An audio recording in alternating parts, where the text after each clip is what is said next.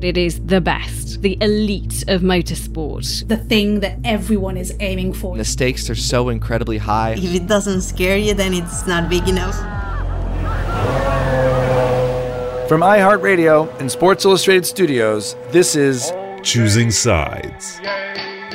F1.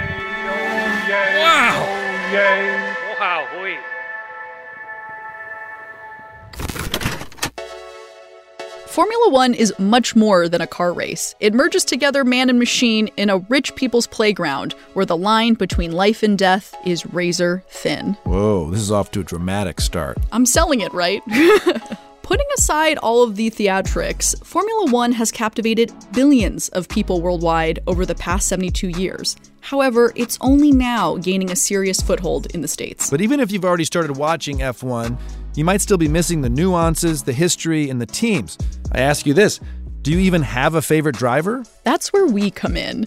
I'm Willie Herman, a walking pop culture encyclopedia and Formula One expert. And I'm Michael Costa, comedian, former pro tennis player, current Daily Show correspondent. And I'm just going to be honest here I have not seen five seconds of a Formula One race. Lily, what the heck am I doing here? Well, you're in the right place, Michael, because by the time we're done here, you'll not only be an F1 whiz, but you'll be ready to declare your loyalty to a team and a driver. Who are these drivers? Rich kids? I'm very interested in the steering. Is it just men? When they say box, does that mean pit? Daddy issues. Daddy issues galore. yeah. We'll get into the rules, technology, and on track rivalries. Yeah, shut up! But we'll also get into the salacious stories you need to know to truly understand the sport. Jesus. Witness Christ. intimidation and conspiracy. we are off to a great start.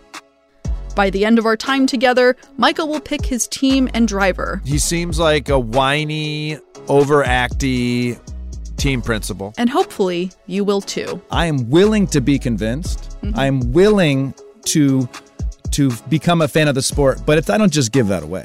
Listen to Choosing Sides F1 on the iHeartRadio app, Apple Podcasts, or wherever you get your podcasts. Is that what they say in the podcast space? I'm a TV guy. I don't know.